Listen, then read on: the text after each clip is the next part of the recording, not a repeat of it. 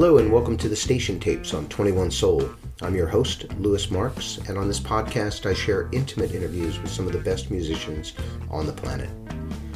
In my role at Ropeadope, I interview each artist as we prepare for the release of their new record, and I want to get the backstory, and a sense of their intent and their motivation around the record.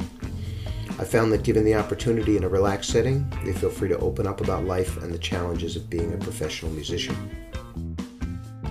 This week I catch up with the great Doobie Powell, who came to us through Sput Searight's RSVP Records.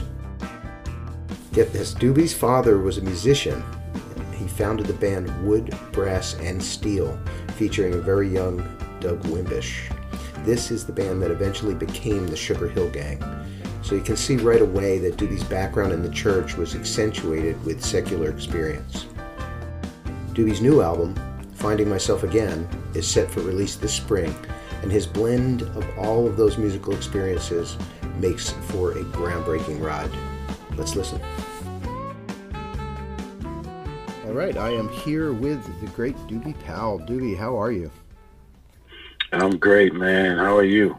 I am well. I love doing this. Thank you for taking the time to talk with me today. There's so much I want to know. Um, okay. You are you are a mystery, it seems. So um, let's let's kind of, I guess let's go back to the beginning. Um, do you can can you talk about your upbringing and, and your parents? So I, I've I've noticed that your folks are both musicians.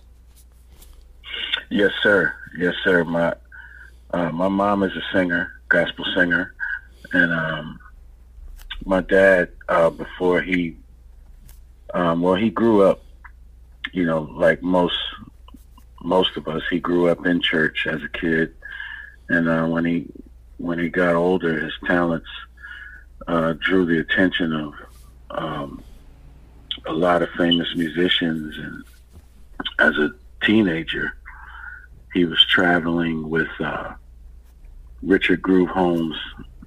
He's a legendary jazz organist and uh, my dad was his backup organist for a long time, and he traveled with him. And then uh, after that, he started playing with numerous other musicians, and and uh, then he formed a band um, called Wood, Brass, and Steel.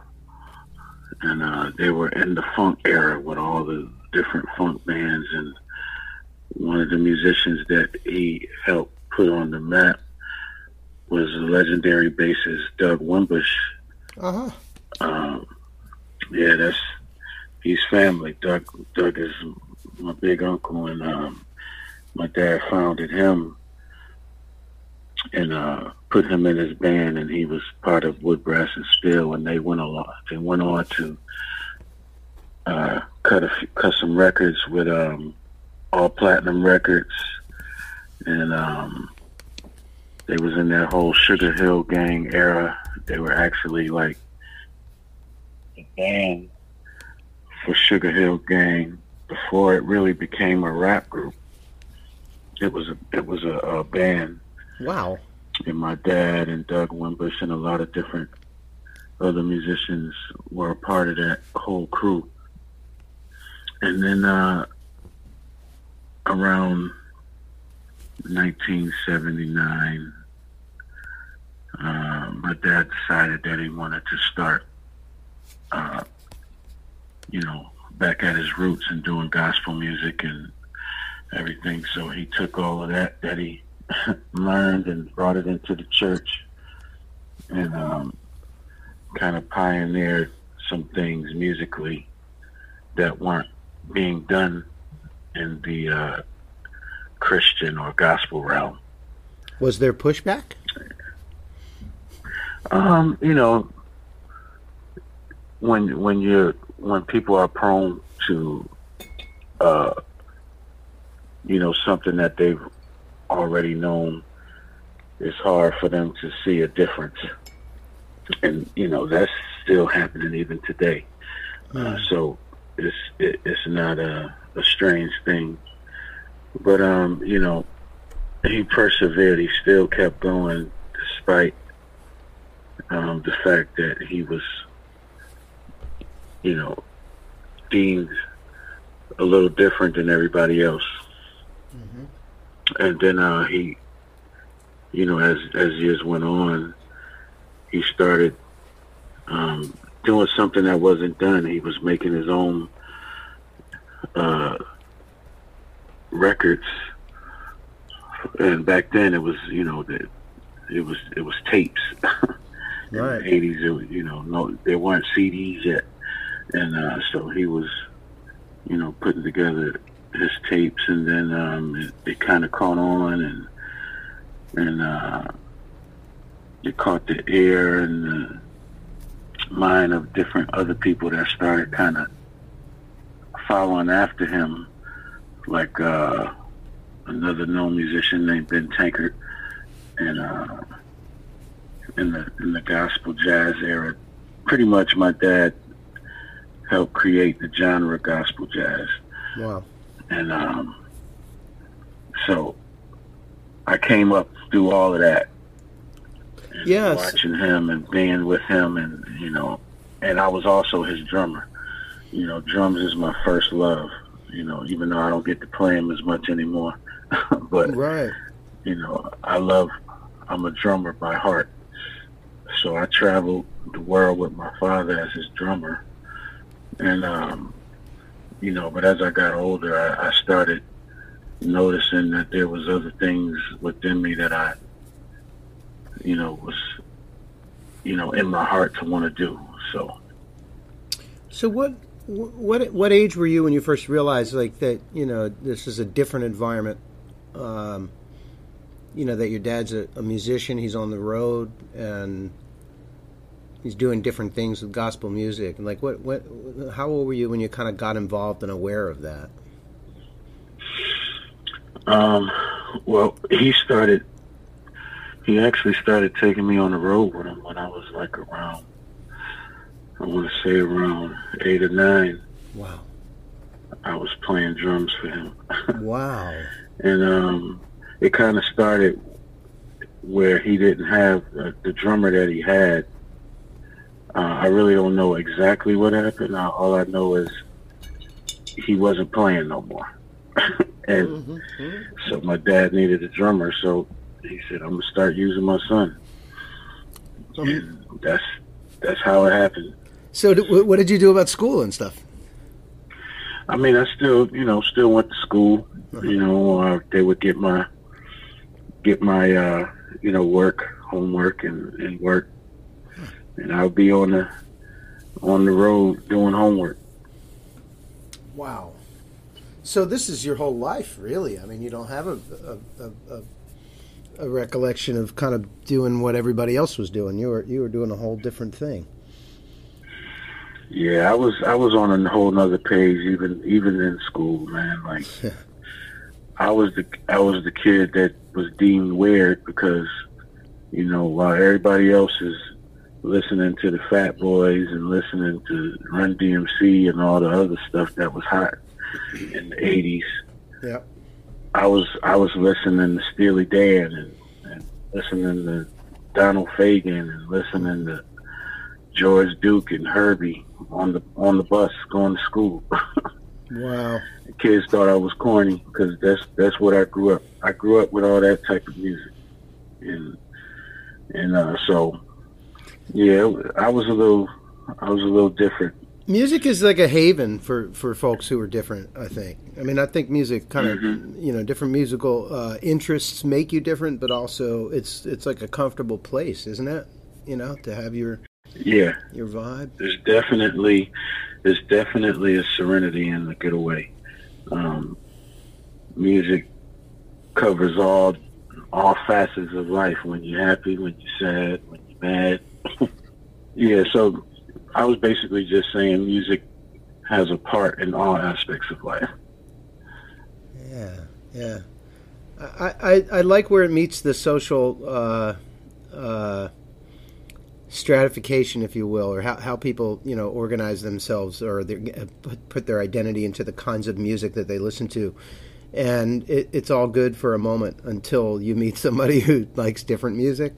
I remember being in mm-hmm. uh, seventh grade, and you know, the, you know, I happened to sit next to the. I was probably the nerdiest kid in class, and I happened to sit next to the coolest kid in class, and you know, he asked me what I listened to, and I, I mentioned a few bands. I think it was you know Jimi Hendrix I had just discovered, and you know, and then I also mentioned uh, Paul Simon, and he just kind of like shook his head, like, you know, and, with that, ugh, no, no, no, no. yeah, and that, that's that was my moment of realization that I was going to have to go my own way uh, instead of being a part of the crew.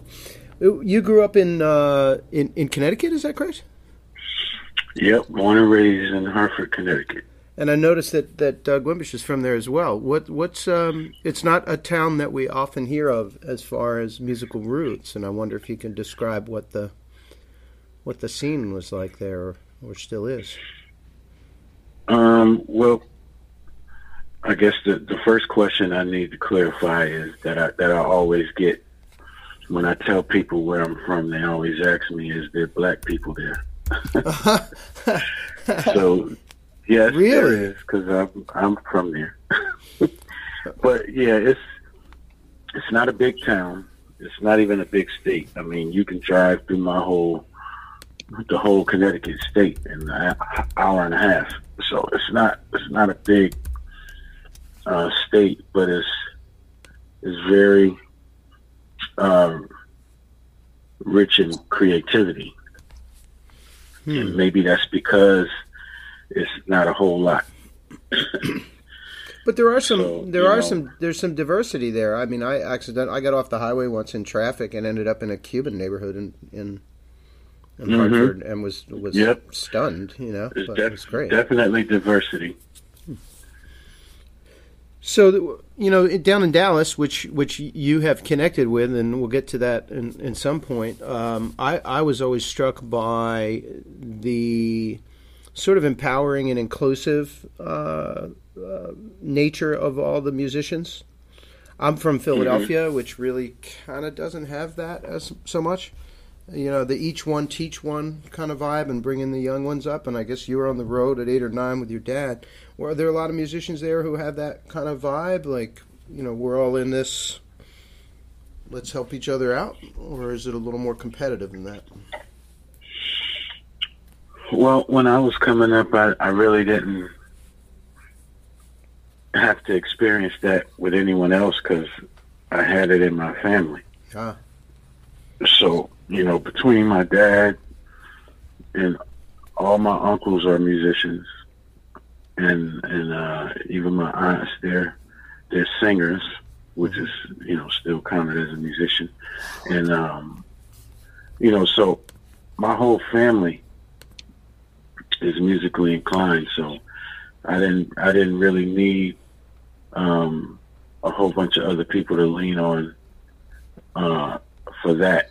Mm-hmm. But as I got older, I saw that there wasn't, you know, there wasn't a lot of those type of musicians or, or people to show the uh, the generation that was coming after me um, you know, show them the different things that they needed to know. Because every, you know, I realized as I got older that every kid didn't, you know, weren't privileged like me. Because a lot of kids that I knew growing up in church and and you know, they they weren't able to listen to all kinds of music like I was. Mm-hmm you know, a lot of Christian homes like you can't listen to nothing else but but you know Christian music or gospel music, and you know that's a limitation to you know a child or a musician that's growing up and and really wants to be uh, you know a, a, a real musician. Mm-hmm and uh, you know, just only being not that Christian music or you know, gospel music is not good, but you know, to be multifaceted and you need to observe all all facets of what you want to be a part of. And the and the history you know, so as well. they weren't afforded that. So, you know, they weren't afforded that type of upbringing, and then they didn't have anyone to to help them along the way. And uh, so I took it upon myself to be one of those people Mm-hmm. uh, as I got older. So, how did you connect with uh, Robert Sput Searight? Um, just as I was saying, going to different church functions and different church conventions, and So he was on the road, or you were down in Dallas? no, I wasn't. I wasn't down in Dallas, but we would meet meet up at um, different conventions wherever wherever the convention was. Uh, we were a part of an of a, a church organization that that had different uh, conventions and conferences throughout the year every year. And it was just a routine for us as as kids and teenagers to to be a part of those conventions. Mm-hmm. that's what our fa- that's what our our families did. And you know when we were a part of a church that was a part of those conventions so we always went. And uh that's how we connected. And we was just you know we was playing drums and and all kind of stuff. It was just fun to be around that environment because we we wanted it so bad. Yeah. and um you know and it, then once we got older and old enough to to fend for ourselves and do what we wanted to do it it got even worse Mm-hmm. Mm-hmm. I, I just love the community. Um, I, I think a lot of it is, you know, traveling and connecting with other people, and like you mentioned, getting outside of the norm, and you know what your, your basic upbringing and connecting with other people makes musicians so uh, positive and enlightened. I i i as challenging as it is, I want to stop for a second and say that. Uh, I, I brought up Sput because uh, on January 25th, you've got a single coming out, Just Do It, on uh, RSVP Records through Ropeadope. Uh, and then a follow yes, sir. following up with the album uh, on uh, March 8th, Finding Myself Again. So, Just sir. Do It is such an uplifting and powerful song. And I, I, I you know, I'm, I'm assuming that that's kind of the, the precursor, the message to the whole album is a very you know you intended to be uh, uplifting. Can, do you want to talk about that a little bit? Yeah.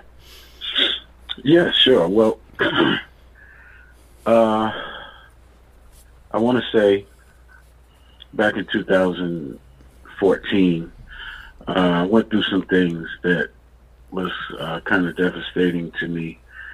Things that I actually vowed that I would never even talk about publicly. But a lot of things you say when you're going through and you're hurt.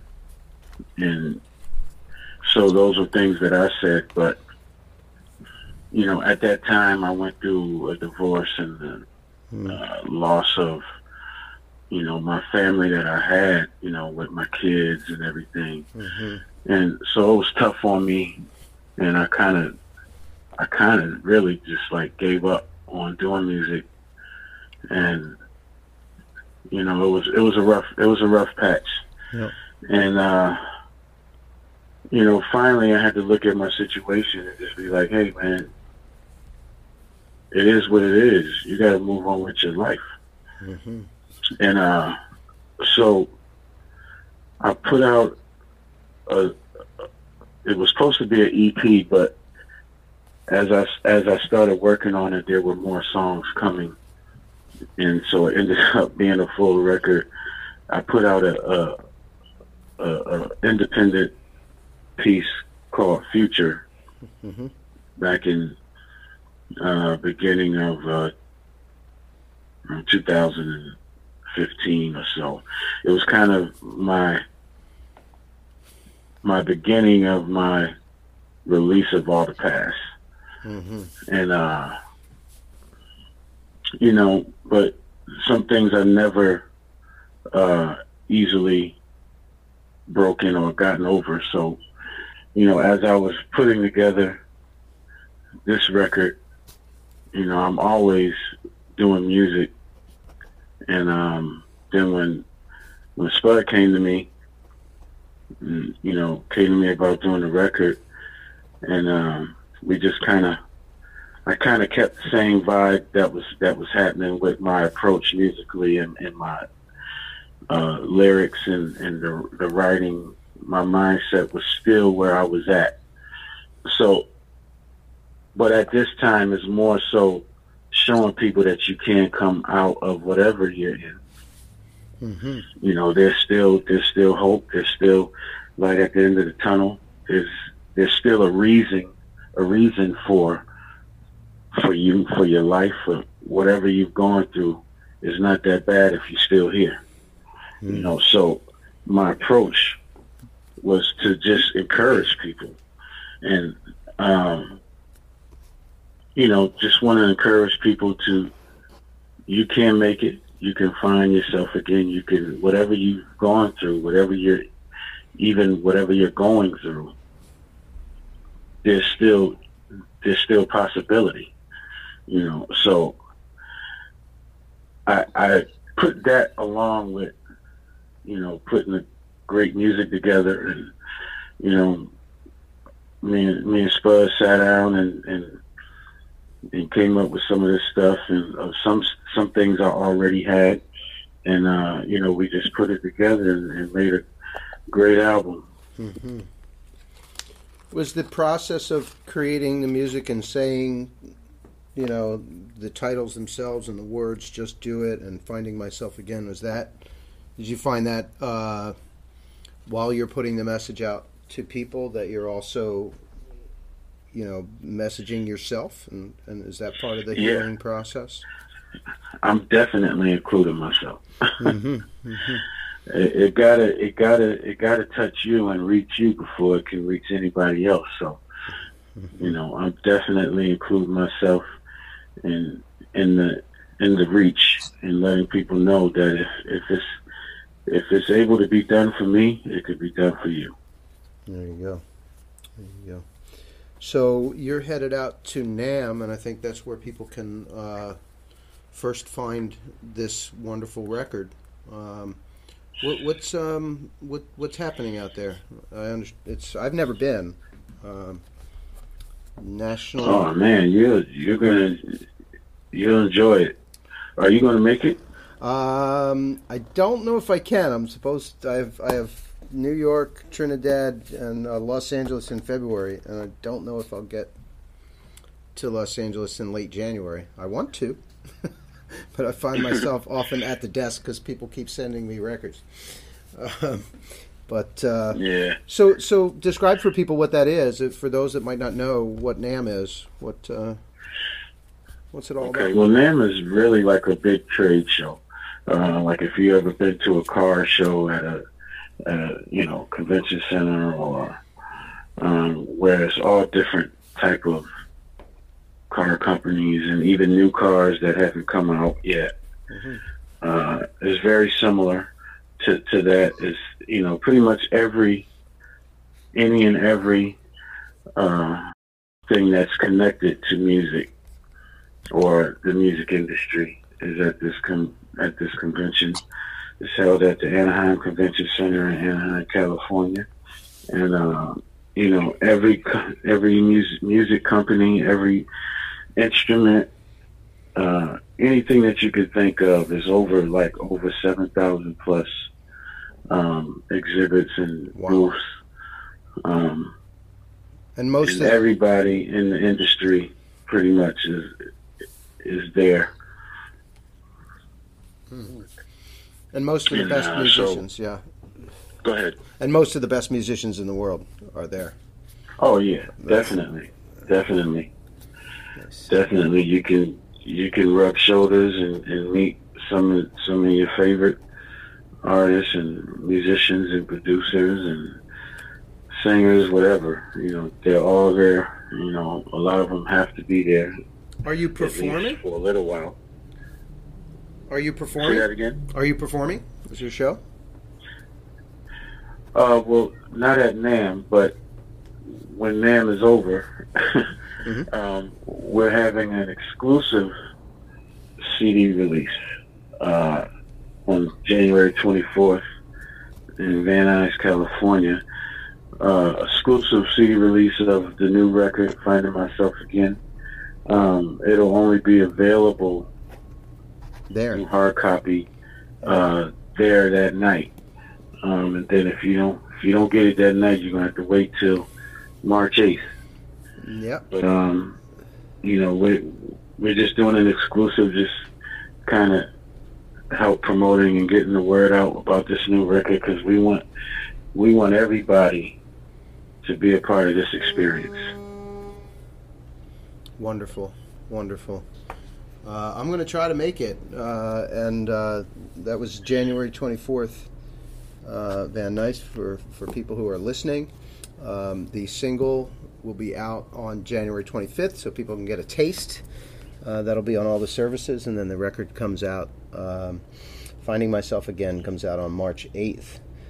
Doobie, I want to, you know, I just want to send respect and thanks for making great music, for getting through what what you had to go through, uh, and for turning it to something beautiful and positive for people to listen to. I really appreciate it. I think people are going to enjoy wow, it. Thank you. All right. Thank you for help helping with this journey. We're just we're just uh, do, we're the messenger, I guess. Yeah. all right. Yes, sir. Thank you all for tuning in to the station tapes. If you like what we do, please subscribe on Mixcloud at 21 Soul. You can also find us on Stitcher, iTunes, Google, and wherever else pods are cast. Our video interview series is available on YouTube at Ropeadope99, and you can find out more about the artists we speak with at ropeadope.com. Thanks to the 21 Soul team, Nick Perry and Steven Yashevsky on production, Larry Yetman on video, and the great Fabian Brown on the creativity and positive energy tip. Our theme song is from Red Hook Soul by saxophonist Michael Blake. You can find out more about Michael Blake at michaelblake.bandcamp.com or on your favorite streaming service. Finally, thanks to all of you who keep the flame burning for independent quality music, to the musicians who pour their creativity into the world, and to those of you who are taking the time to listen. We hope you enjoy the show.